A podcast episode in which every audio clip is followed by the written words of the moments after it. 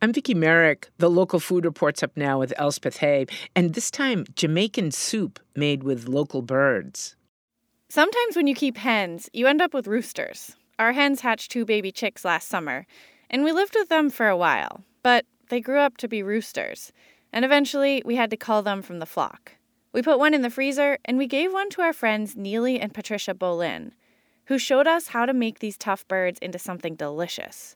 Neily and Patricia live in Harwich, but they're originally from Black River, Jamaica.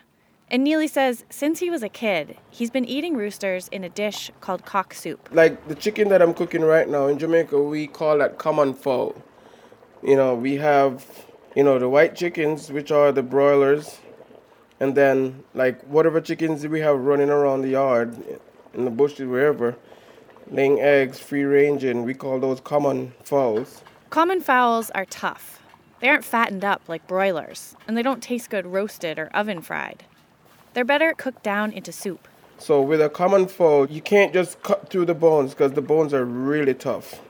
So it's like you know surgery in order to break it down because you want to find like all the joints and slice the meat off if you can't get through the bones. If you can get it to break apart while cooking, you're in soup heaven. Neily uses the whole bird, not just the neck and body, but also the feet, which are full of collagen, a protein that adds body and nutrients.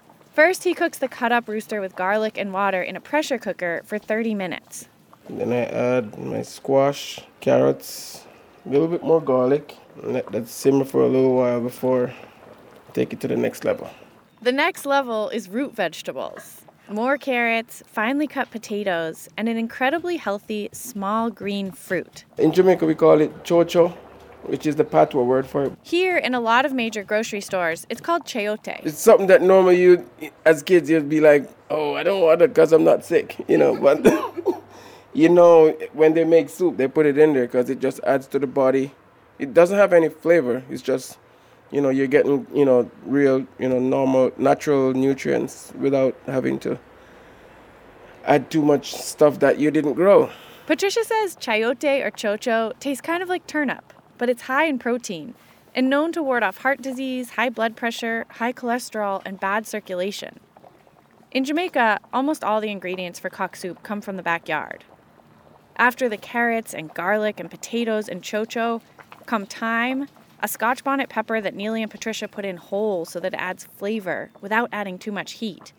Chopped up pumpkin or squash, scallions, several types of yam, and Patricia's homemade dumplings, which she mixes together with flour, water, and salt. Start it with a spoon. That's how my mom used to do it. Take excess off the spoon. Just get your hands in there and knead it. Patricia shapes the dumplings into little round wheels, then drops them into the pot. At first, they sink to the bottom, but when they're done cooking, they float. Now it's time for one more ingredient. Critical, but not homegrown. It ain't cock soup if you don't put the cock soup in it.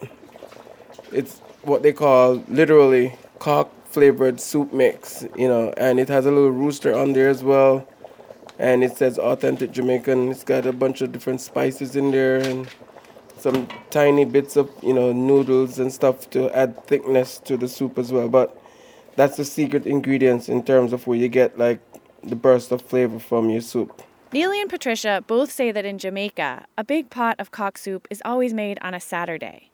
I'm not sure why, only that it's tradition. But here, their day off together is Tuesday, so the day has changed, but the soup stays the same. Good old Jamaican cock soup. Saturday night dinner on a Tuesday. For CAI's local food report, I'm Elspeth Hay. You can find Neily and Patricia's recipe for cock soup on our website at capeandislands.org. The local food report is edited by me, Vicki Merrick, and produced by Atlantic Public Media and Woods Hole. Thanks for listening.